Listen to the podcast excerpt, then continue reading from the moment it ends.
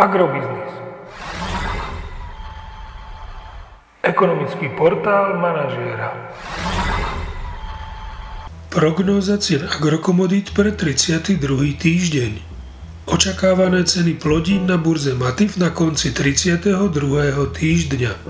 Pšenica 330 až 350 eur za tonu, kukurica 325 až 350 eur za tonu, repka 625 až 675 eur za tonu.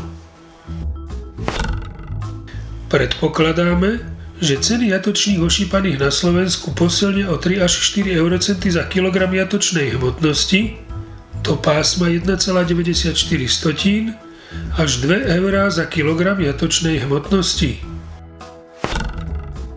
Agromagazín naďalej nemení svoj odhad nákupných cien surového kravského mlieka na august až október. Podľa našich prepočtov by mali ceny benzínu Natural 95 na Slovensku v tomto týždni stagnovať v okolí hodnoty 1,78 eur za liter, kým cena nafty má šancu na pokles o 2 eurocenty za liter na úroveň 1,80 eur za liter. Podrobnejšie informácie nájdete v aktuálnej prognóze na portáli Agrobiznis.